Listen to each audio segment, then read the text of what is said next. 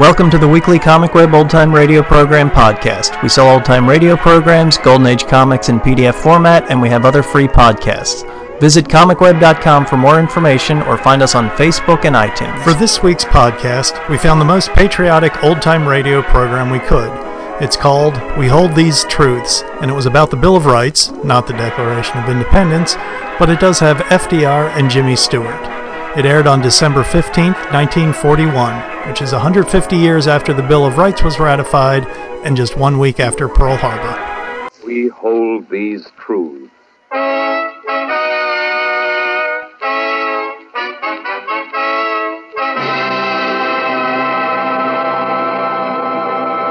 This is a program about the making of a promise and the keeping of a promise. This is a program about the rights of people. This is a program coming to you over the combined radio networks of the United States, bringing you the voices of Americans, bringing you the voice of the President of the United States.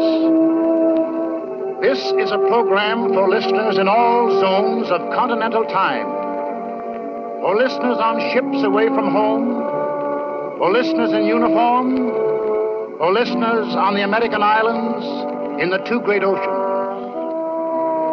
This is a program about the guarantee made to the people of America 150 years ago.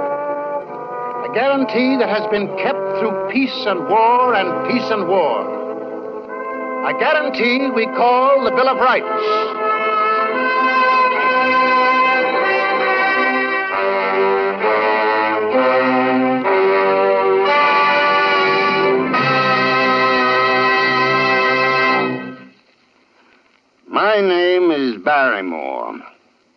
One of several actors gathered in a studio in California and near shores that face an enemy across an ocean now Pacific in name only.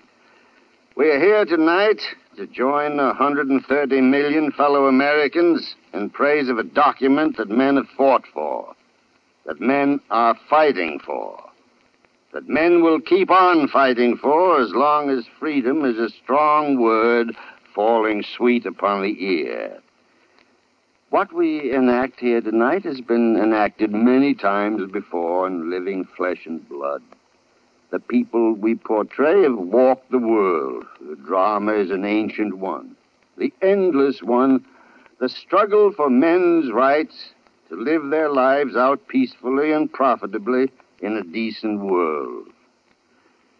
It may be uh, many of us people here are known to many of you people there. For with us, honored to have a part in this program of commemoration, are some whose names you may have heard. Such names as Edward Arnold, Walter Brennan, Bob Burns, Norman Corwin, Bernard Herrmann, Walter Huston, Marjorie Main, Edward G. Robinson, Corporal James Stewart, loaned to us for this occasion by the Army Air Corps, Rudy Vallée, and Orson Welles. In New York City, waiting to join us is Dr. Leopold Stokowski in the Symphony Orchestra. In Washington, the highest name in the land, the President of the United States, Commander in Chief of the Army and the Navy, Mr. Roosevelt. But this is not a night of names, of personalities. Our names or any names are meaningless unless your names are added, unless you join us. You, for whom the sacred rites were written, and to whom their keeping is entrusted. You, the guardians of what has been bequeathed to you by millions like yourselves, and by the toil of centuries as dark and menacing as this we live in. You, the people of the Federated States.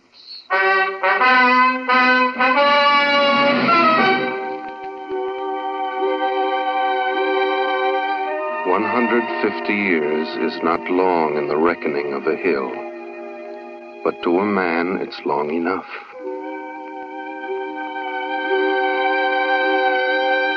150 years is a weekend to the redwood tree. But to a man, it's two full lifetimes. 150 years is a twinkle to a star. But to a man, it's time enough to teach six generations what the meaning is of liberty, how to use it, when to fight for it. Have you ever been to Washington, your capital? Been there lately?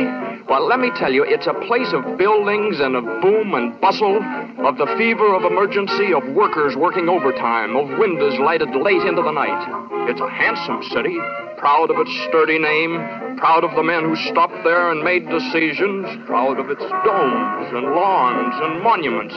Of course, Washington is like some other cities you've seen. Has streetcars, haberdasheries, newsstands, coffee shops, and slums. At busy intersections, there are neon traffic signs which, when the light's against you, say, don't walk. And when the light changes, walk. It's a tourist city, which is proper when you think how much of history a busy guide can cover in a day. And when you realize that the District of Columbia belongs to all the people of the states. The tourists know that here their voices have been heard from clear back home. That here their votes are put to work. The tourists go to see the sights they've seen a thousand pictures of. Sights so famous and familiar that they're thrilled to find they look, well, they, they look just like they thought they'd look. Washington Monument, for example, or the Lincoln Memorial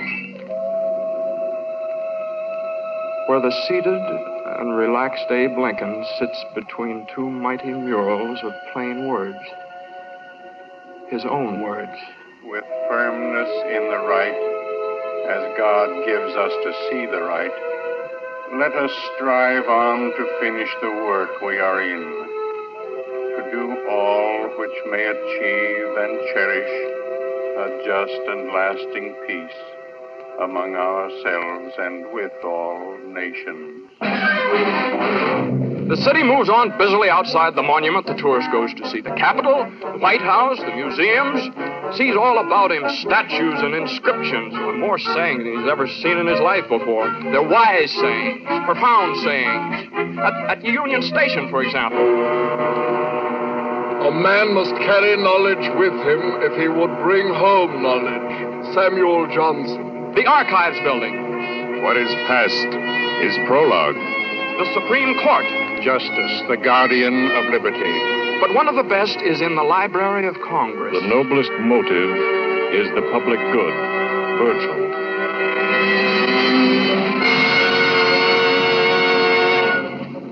Ah, the tourist thinks that over. The noblest motive is the public good. And with this in mind, he climbs the marble stairs inside the library to come at length upon a case containing a handwritten document. The engrossed original of the Constitution of the United States of America. He sees that the manuscript is aging, that its words are worn as though from use. The writing's dim. It's hard to make it out. It's getting on in years. We, the people of the United States, in order to form a more perfect union, establish justice, ensure domestic tranquility, provide for the common defense, promote the general welfare, and secure the blessings of liberty to ourselves and our posterity, do ordain and establish this Constitution for the United States of America. Article 1, Section 1. The words are dim, but not the meaning of the words. the United States, The pens that put this down are dust, but not the marks they made. two. The House of There was a time when this was shining parchment, every second year. when the text was easier to read, when the ink was not yet dry. Shall have the qualifications Suppose that we of the most stopped here in modern Washington before this shrine were to return. Go back, go back a little north by east in time and space to one bright afternoon in Philadelphia. That fine fall day when deputies from 12 free states subscribed their names to a new blueprint of a new society. Of our Lord, 1787, and of the independence of the United States the twelfth, in witness whereof we have hereunto subscribed our names George Washington, President, and Deputy from Virginia. Now, gentlemen, we are ready for your signatures by geographical progression north to south. The deputies from New Hampshire will please sign first. John Langdon. John Langdon. Nicholas Gilman. Nicholas Gilman. The delegates from Massachusetts. Good looking men, these. They're mostly lawyers. Two or three of them surgeons. Rufus King. The gentleman from Connecticut, please. William Samuel. Broom there. Broom of Delaware. He did surveying for a while. Roger Sherman. And now our representative of Sherman, New York. who just signed. He was a shoemaker before he studied law. The gentleman from New Jersey. William That's Washington calling the delegation. David Brearley. David Brearley.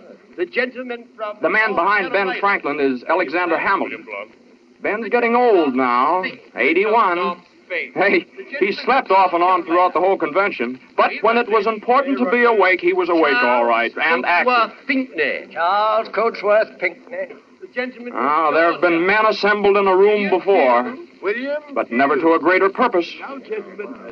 The others. Well, Abraham Baldwin. Here comes the last to sign now. William Jackson, Secretary. Well, now one the So, so the Constitution has been drafted, signed, and presently will be submitted to the states for their approval. Now the convention's all relaxed now. There are handshakes, felicitations. Ah, is everybody happy? Will they celebrate, do you suppose? Will Rufus King go home to Boston and be welcomed by a welcoming committee from the city? Will appreciative Virginians hoist James Madison on their shoulders and parade him through the streets, shouting, Father of the Constitution? Will a thumping band march up and down the town making a noise like this?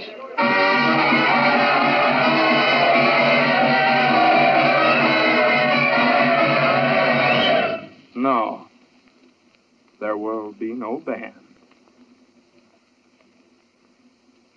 And I say to you, ladies and gentlemen, the heart of every man and woman, nay, of every child in each and every one of our 13 states, from the rock-bound shores of Maryland to the golden sands of Georgia, should fill and swell with pride on reading the noble and glorious Constitution which our wise and prudent and far-sighted representatives in solemn assembly have framed and admitted to our glorious states for their approval. And I say to you, No. There will be no speeches. There will be no celebration. No confetti from the windows. Fireworks saluting cannon. Roses strewn beneath the coaches of the delegates. Instead, suspicion. Suspicion by the very men who fought the long fight so that there could be a constitution drawn for the emancipated states. The farmers and the clerks and the hackmen and the artisans and the grease grimed blacksmiths in their shops. These men who only lately put away their guns and powder in a good dry place. These men who won a war of freedom, but who know that freedom must be guarded to be kept. And they're suspicious. And they're talking in the common, in the tavern, and in the parlor, and in the foundry room.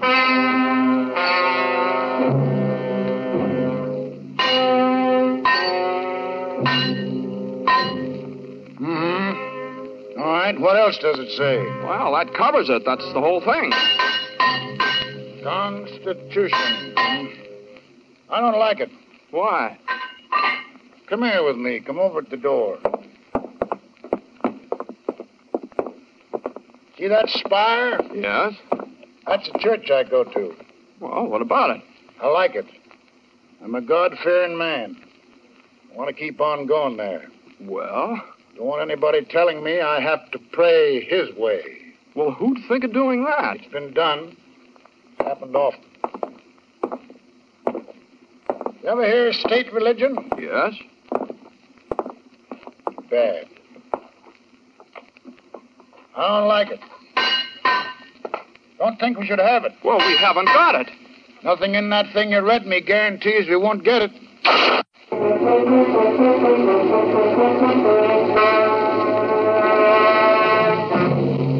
Say, this here Constitution gives us order and authority, huh? Yeah? But we had order and authority under King George before the Revolution. Shucks, the Romans had order and authority under Nero, too. Only the wrong kind and too much of it. Oh, yes, but surely you can trust the men. Oh, who- ah, now, it ain't that I don't trust the men who wrote the Constitution. Oh, sure, I trust them, but them fellers won't always be around. Oh, yeah, well, you don't seem to understand. This is our own authority. Now, if you. Uh, the do- fact that it's our own don't make no difference. Constitution's fine as far as it goes. But the time to talk authority is after you put it down in black and white that we're all free men. Then we'll give you all the authority you need to keep us that way. What's more, we'll back it up with guns. That fair enough? Well, the way you talk, you'd think that. The way I we didn't- talk, I think it all depends on who's handing out authority. Whether it's to keep men slaves or keep them free.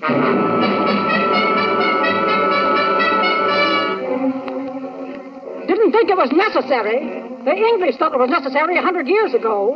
They've got a Bill of Rights. Where's ours? Well, maybe they'll get around to that. Maybe they'll amend the Constitution later. How do we know they will? Well, maybe they're planning some. I don't like this maybe business. When my husband Robert got killed at Trenton, there was no maybe about it. He got killed. He knew what he was fighting for, and he was glad to die for it. Now the fighting's over. I want to see it.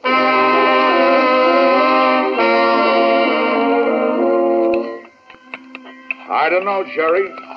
Sometimes I wonder whether you use your head for anything else than to keep your ears apart. I've got my opinion, and I stick to it. The Constitution looks good to me. I don't think it needs no adding to. Hand me that brick there. It's a foundation, that's what it is. Sure, it's a foundation. That's just what I'm talking about. But do you build the foundation and then go away and not build the house? Do you clear the woods and then let the ground go barren? Ah, Pipple. Ah, the way you argue. Piffle, eh? Is that all you can say? Hand me that brick there. What's the hurry? Give them time. It's not an easy job to get a new country running right. That's just the point. It's a lot easier to get it running wrong. Rights, rights, rights, man! Can't you get that through your head? Why shouldn't rights be written into the Constitution just as much as rules on how to meet and when to vote and how much a senator should get paid? Not they alone. Not only little men like they, whose names escape us, whose names will never be recalled. The men who left their bloody footprints in the snows of Pennsylvania and buried their comrades in a clearing back of a clump of evergreens. The little men who took it, gave it, stuck for the duration, saw it through. Not they alone are doubters, wondering and grumbling. No. There are big names, too. Names now bandied on the tongue, but later to be lustrous, later to be sainted. Tom Jefferson, George Mason, Jimmy Madison, Pat Henry. Uh, now, take Jefferson, for instance. You know what he says? Bill of Rights is what the people are entitled to against any government on earth. I'll take Pat Henry. I cannot give my oath to support this Constitution without a Bill of Rights. Now take Mason, a wealthy planter of Virginia who'd rather plant a seed of liberty than 20,000 acres of tobacco. Government to be lasting must be founded in the confidence and affections of the people. Without a Bill of Rights, this government will end either in monarchy or a tyrannical aristocracy.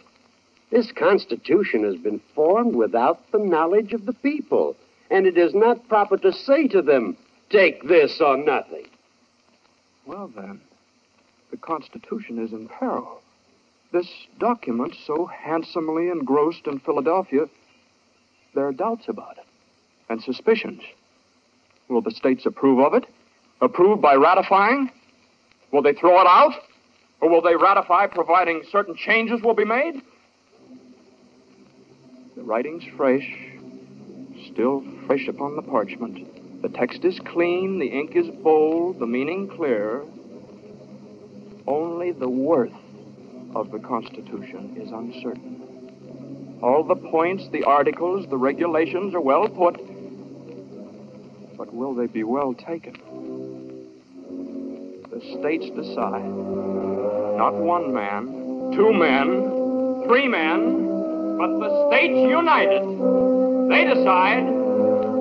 What says South Carolina? We ratify but offer four amendments. What says Massachusetts, where she stands? We ratify but offer nine amendments. New Hampshire, you. We ratify but propose 12 amendments. Rhode Island. We ratify but 21 amendments, please. North Carolina. 26 amendments and a Declaration of Men's Rights. Virginia. We ratify, but we're suggesting 49 amendments and a Bill of Rights. New York. 33 amendments in full faces, Rick. And we ratify.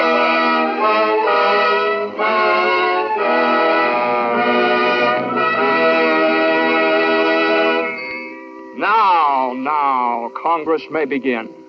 May call itself First Congress. May go to work. May tackle the new job of running a democracy. But it has one thing to remember a promise is a promise. The people have been promised changes, promised amendments, promised that their freedoms should be written down in black and white for all to see, for all to know, for all to live and prosper by. Well, it'll take time. No quorum to begin with. Bad roads, New York City hard to get to. There's some indifference, too. So, well, days go by. No quorum. Month of March goes by. No quorum. Well, patience. Good things grow slowly. Good things don't come running when you whistle to them. Good things are always fought for, worked for, grown. The acorn to the oak is not an overnight procedure, you know. God Himself took several days to make the earth. But one day they begin. They sit down in a drafty hall in New York City and, and to go to work. At first, they're busy with a hundred other things, but Madison, he keeps after them. He's a stickler for this Bill of Rights. Madison remembers what the people want. And by this time, carpenters are making changes in Federal Hall, adding more room. Now, the place has got to be enlarged. The government's growing, you know. And the representatives, all 55 of them, they work through the noise. They're making some additions of their own. They're working on the Bill of Rights.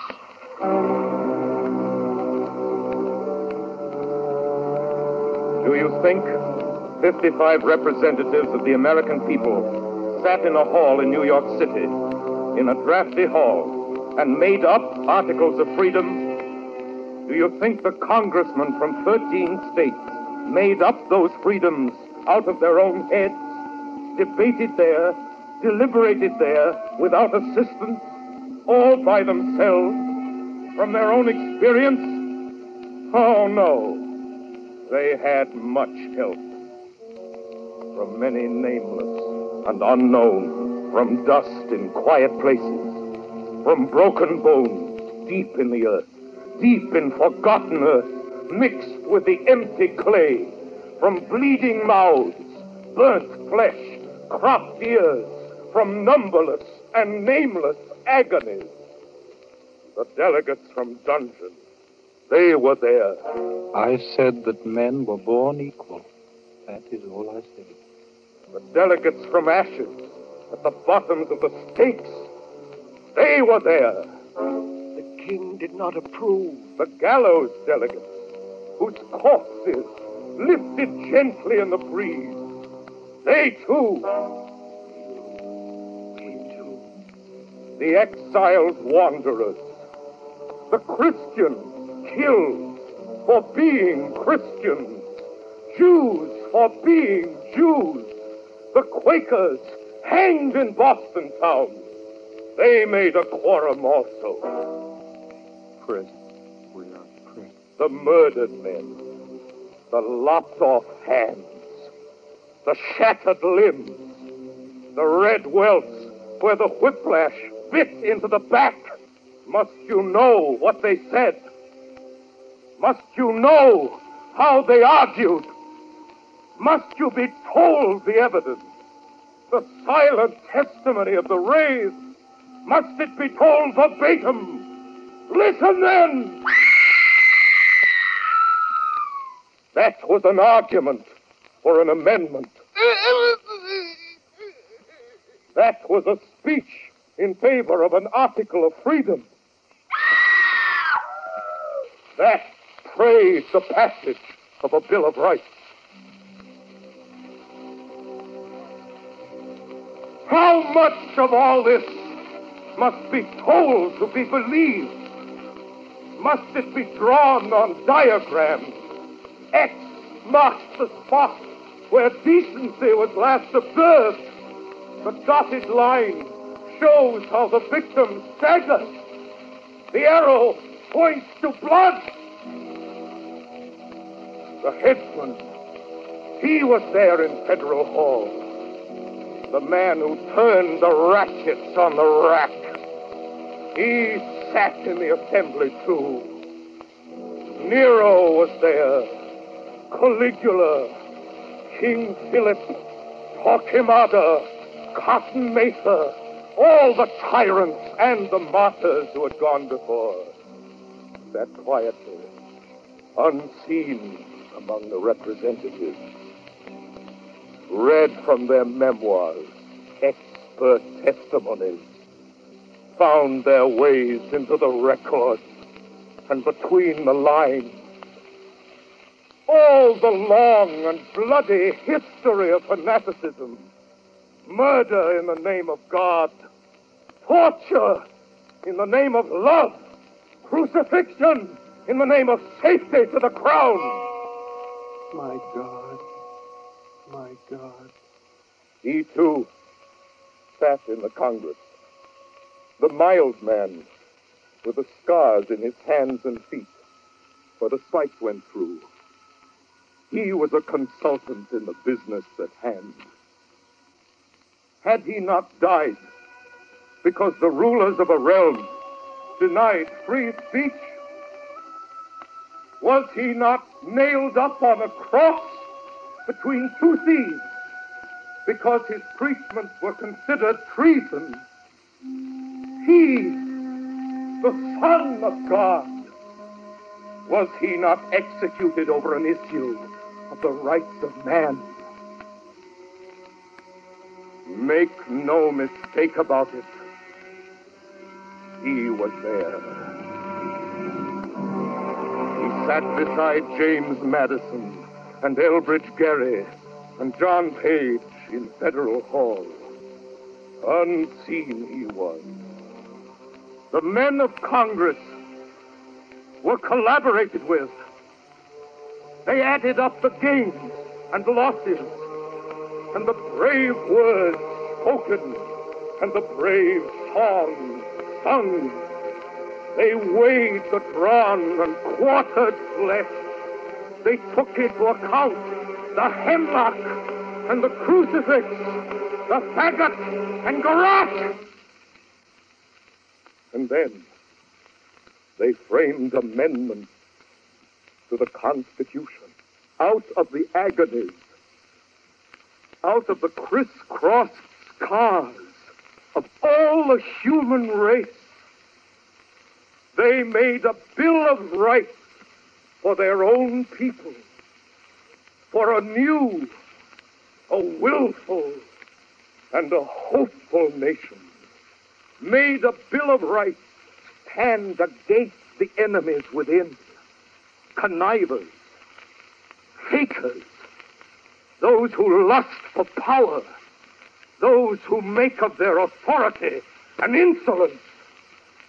The Congress of the Thirteen States, instructed by the people of the Thirteen States, threw up a bulwark, wrote a hope, and made a sign for their posterity against the bigots, the fanatics, bullies, lynchers, race haters, the cruel men, the spiteful men, the sneaking men, the pessimists, the men who give up fights that have been just begun. The Congress wrote a ten part epic of amendments.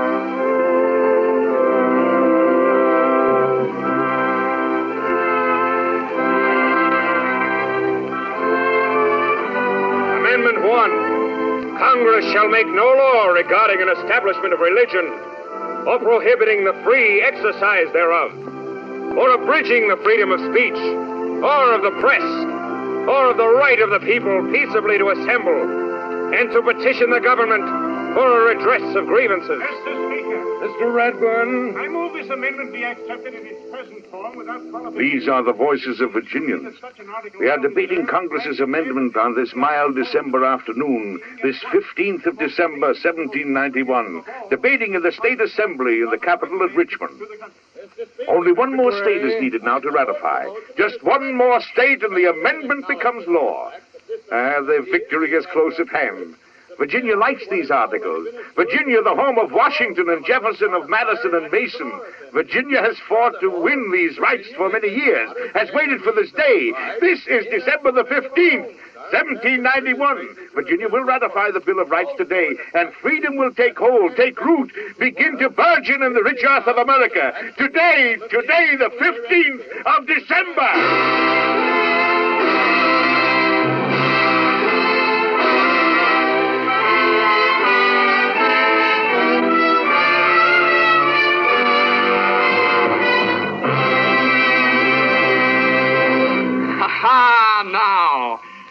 Now the people of the states breathe easier. It's all down in black and white. A contract. It's a deal between the future and themselves. Americans don't make a promise lightly, or take it that way either.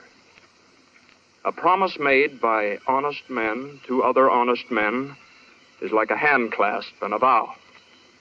Meant to be understood, meant to be remembered. Ah, look, look about the country now. Suspicion thaws like frost beneath the frank diplomacy of spring.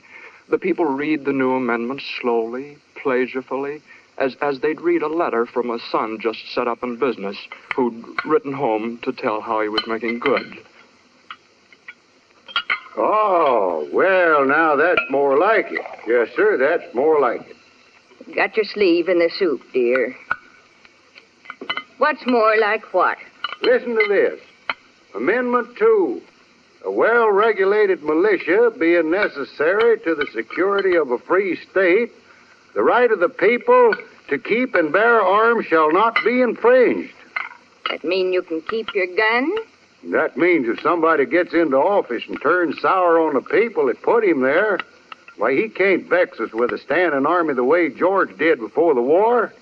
No, sir, we people of the states, if we got arms, nobody's going to order us to do things the majority of the country ain't voted for. Not without a fight. Better eat that soup before it gets cold. Shouldn't read when you eat, anyways. Put down the paper. Oh, all right. That's a good law, ain't it, Jasper? Yep.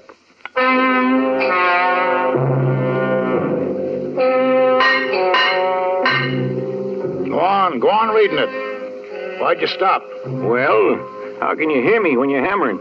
Concentration. Go on. Amendment 3. No soldier shall in time of peace be quartered in any house without the consent of the owner, nor in time of war, but in a manner to be prescribed by law. Gives me elbow grease just hearing things like that. Makes the old hammer handle easier. Hmm. The way this sounds, you'd think we was expecting another war. In a time of war, this says.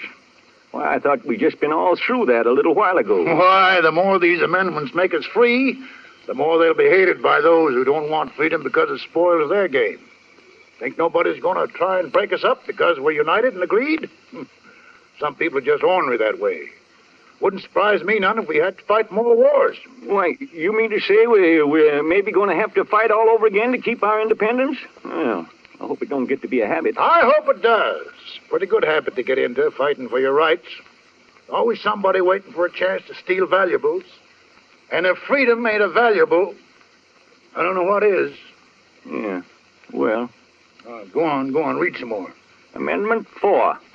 The rights of the people to be secure in their persons, homes, papers, and effects against unreasonable searches and seizures shall not be shall not be violated, and no warrant shall issue but upon probable cause supported by oath and affirmation, and particularly describing the place to be searched and the person or things to be seen.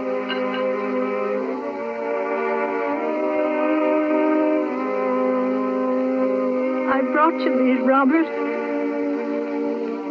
I grew them myself inside the house. Don't smell much, but they're awful pretty. Everything's going on about the same at the house. Except I'm a year older since I was here last. I guess you don't have to worry anymore, Robert. Guess you can rest in peace now. Looks like it's going to be all right. They didn't trick you, Robert. Looks all right. The voices of Americans in Maryland, in Pennsylvania, Connecticut, the Carolinas, Georgia. Up and down the little seaboard nation, the voices of Americans together now. Together in a new way, in a strange new way, a way men had never lived together in before. Proud men, unsuspicious, trusting men. They're fighting over, and they're living just begun. They're building, and they're working, and they're singing, just now getting started.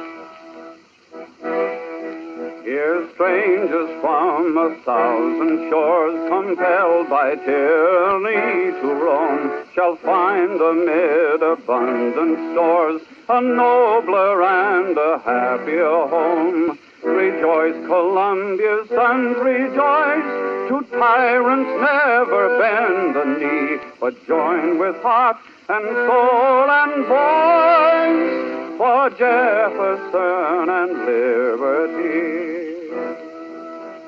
Here art shall Will this song make good its promise? Does this folk tune hold the truth?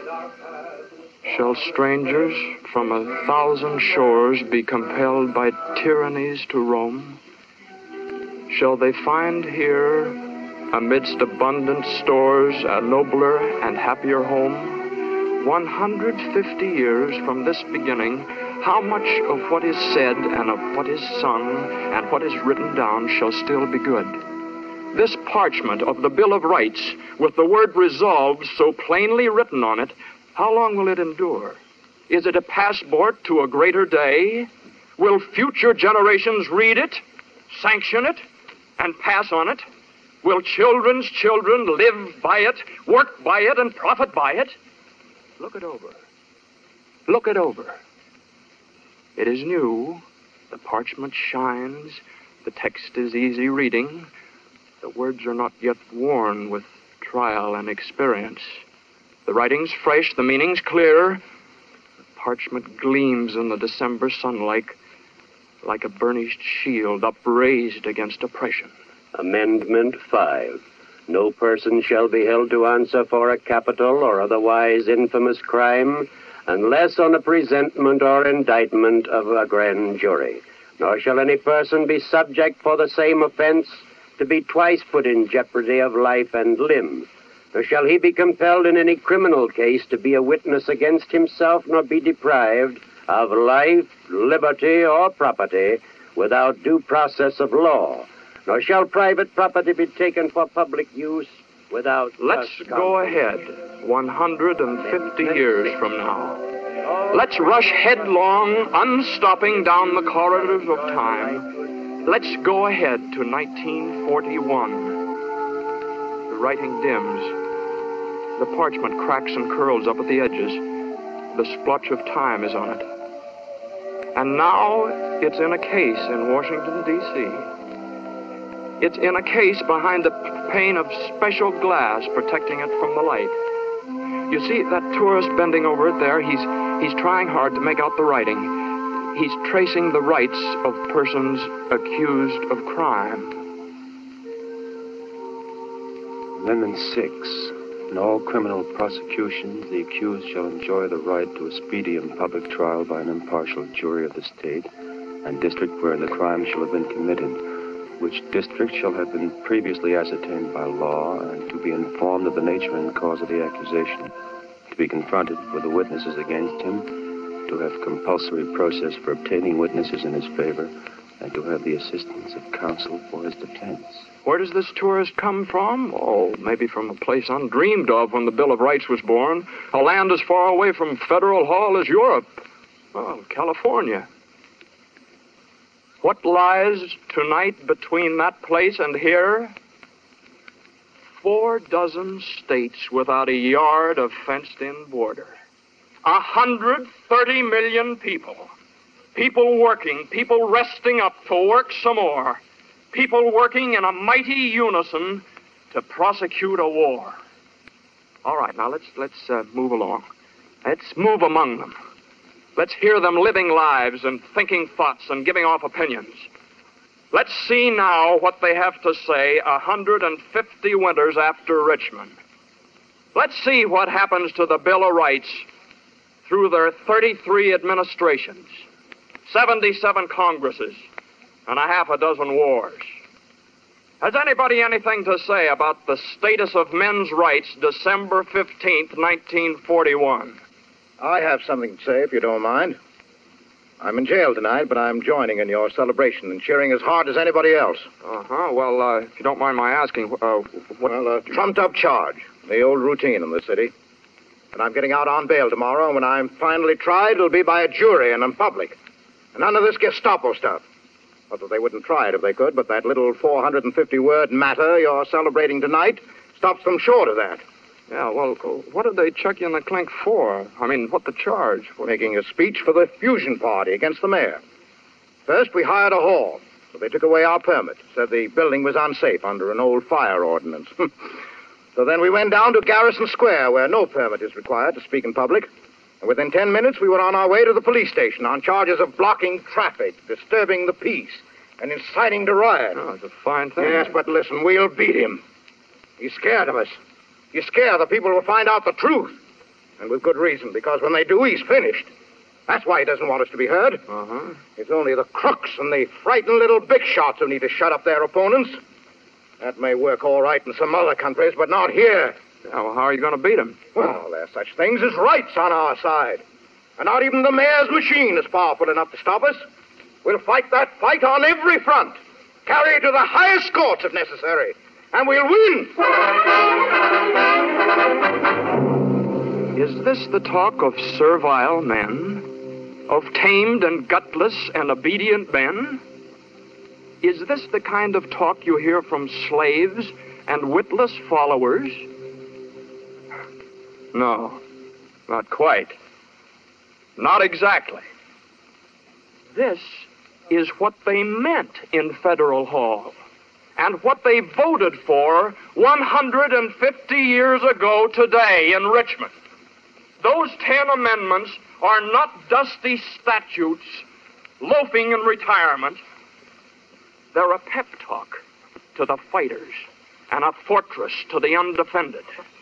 They double bar the front door of the home against culprits and searching parties. Stand the drinks for everybody toasting freedom. And of all things, they are not a set of legal clauses, dry and dusty. Uh, although that, that Amendment 7, that makes us wonder. Amendment 7. In suits at common law where the value in controversy shall exceed $20, the right of trial shall be preserved, and no fact tried by a jury shall be otherwise re examined in any court of the United States than according to the rules of the common law. Uh huh. Well, ex- except for that, not like a lawyer's brief at all, but mostly, mostly like a kind of a freestyle ode to liberty. Ten verses long. Amendment 8. Excessive bail shall not be required, nor excessive fines imposed, nor cruel and unusual punishments inflicted. That's treason in most of your sentiment like that today. Amendment 9. The enumeration in the Constitution of certain rights shall not be construed to deny or disparage others retained by the people. Do you, do you notice? Do you notice how many times it says the people? Well, now, can it be because it means the people? Yeah, it can.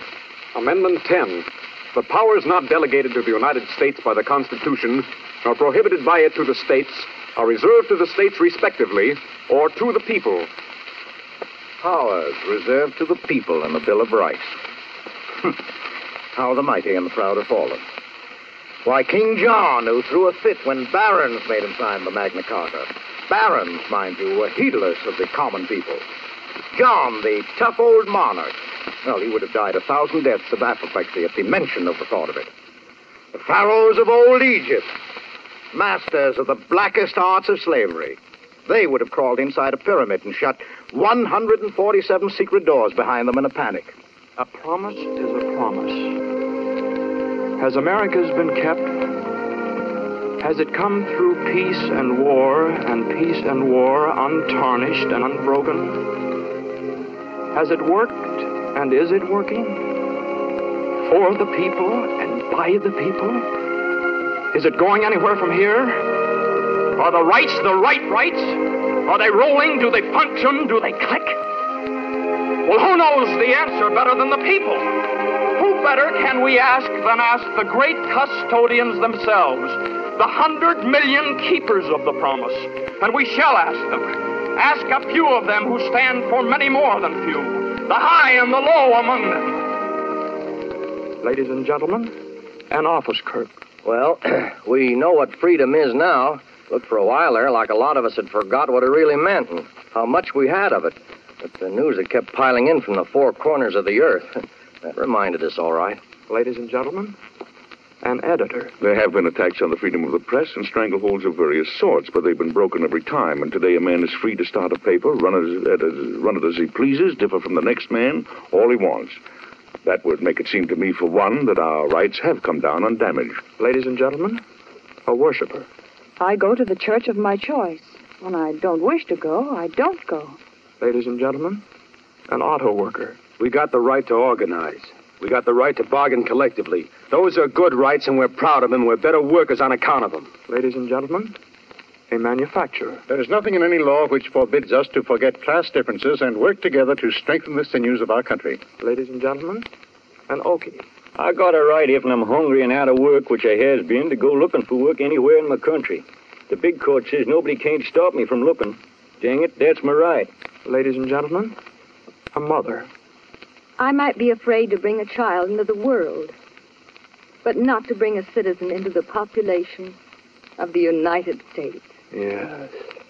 And from men beneath the rocking spars of fishing boats in Gloucester, from the vast tenancy of busy cities, roaring with the million mingled sounds of work, from towns spread thinly through the Appalachians, from the assembly lines, the forges spitting flame, the night shifts in the mines, the great flat counties of the prairie states, from the grocers, from the salesmen, from the tugboat pilots and the motor makers, affirmation, yes, united proudly in a solemn day, knit more strongly than we were a hundred fifty years ago this day.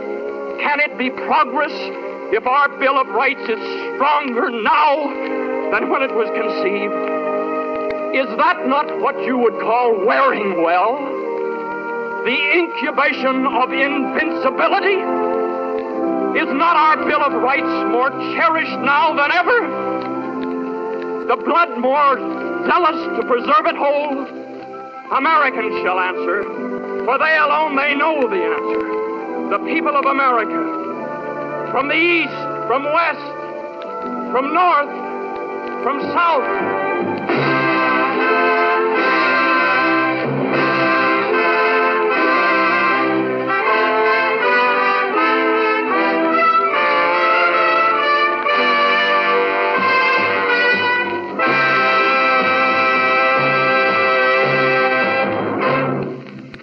Ladies and gentlemen, President of the people of the United States.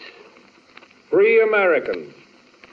No date in the long history of freedom means more to liberty loving men in all liberty loving countries than the 15th day of December, 1791, On that day, 150 years ago, a new nation, through an elected Congress, adopted a Declaration of Human Rights which has influenced the thinking of all mankind from one end of the world to the other. There is not a single republic of this hemisphere which has not adopted in its fundamental law basic principles of freedom of man and freedom of mind enacted in the American Bill of Rights. There is not a country, large or small, on this continent and in this world which has not felt the influence of that document, directly or indirectly. Indeed, prior to the year 1933, the essential validity of the American Bill of Rights was accepted everywhere, at least in principle. Even today, with the exception of Germany, Italy, and Japan, the peoples of the whole world, in all probability four fifths of them, support its principles, its teachings, and its glorious results. But in the year 1933, there came to power in Germany a political clique which did not accept the declarations of the American Bill of Human Rights as valid. A small clique of ambitious and unscrupulous politicians whose announced and admitted platform was precisely the destruction of the rights that instrument declared. Indeed, the entire program and goal of these political and moral tigers was nothing more than the overthrow throughout the earth of the great revolution of human liberty, of which our American Bill of Rights is the mother charter. The truths which were self evident to Thomas Jefferson, which have been self evident to the six generations of Americans who followed him, were to these men hateful.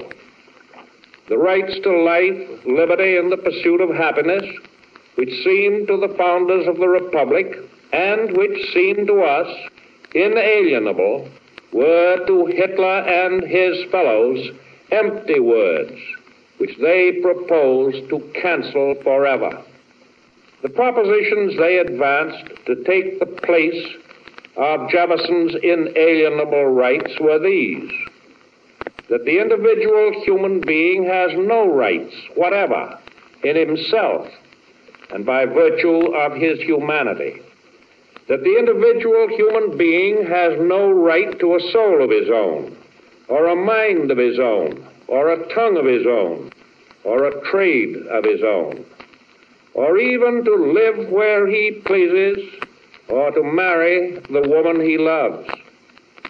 That his only duty is the duty of obedience, not to his God, not to his conscience, but to Adolf Hitler, and that his only value is his value not as a man, but as a unit of the Nazi state.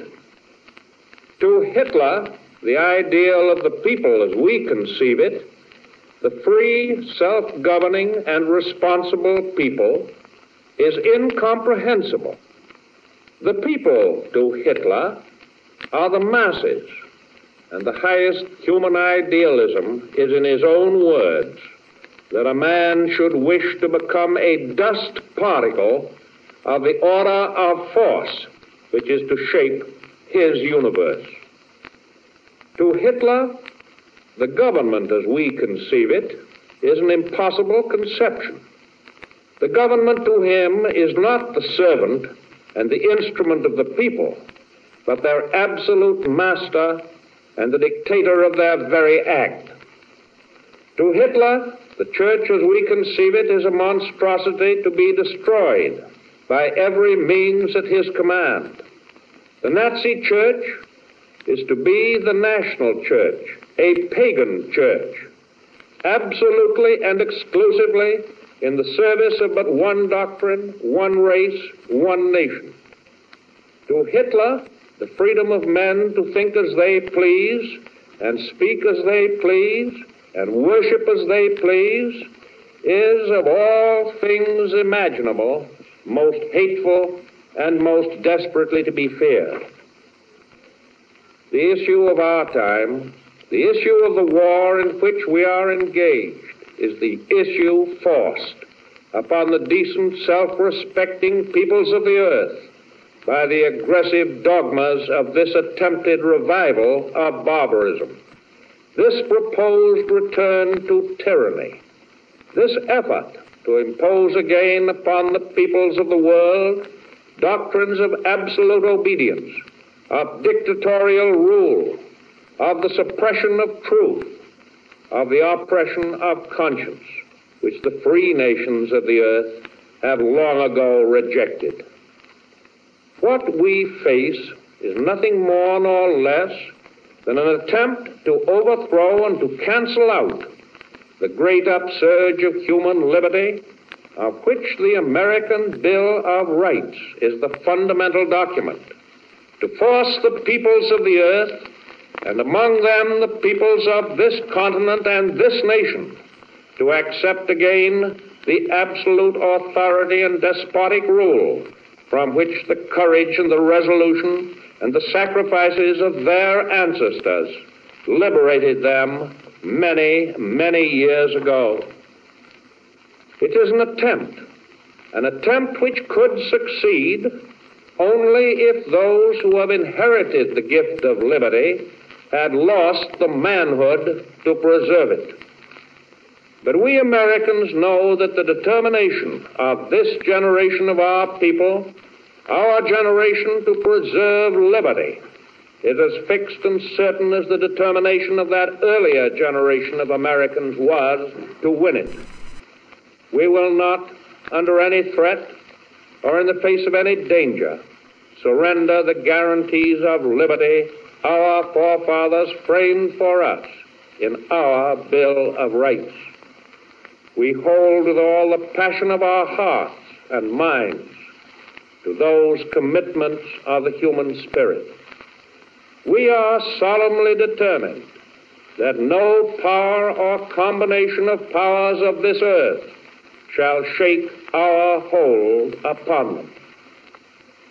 We covenant with each other before all the world that having taken up arms in the defense of liberty, we will not lay them down before liberty is once again secure in the world we live in. For that security we pray. For that security we act, now and evermore. Ladies and gentlemen, you've just heard the President of the United States speaking from the White House in Washington, D.C. Our national anthem.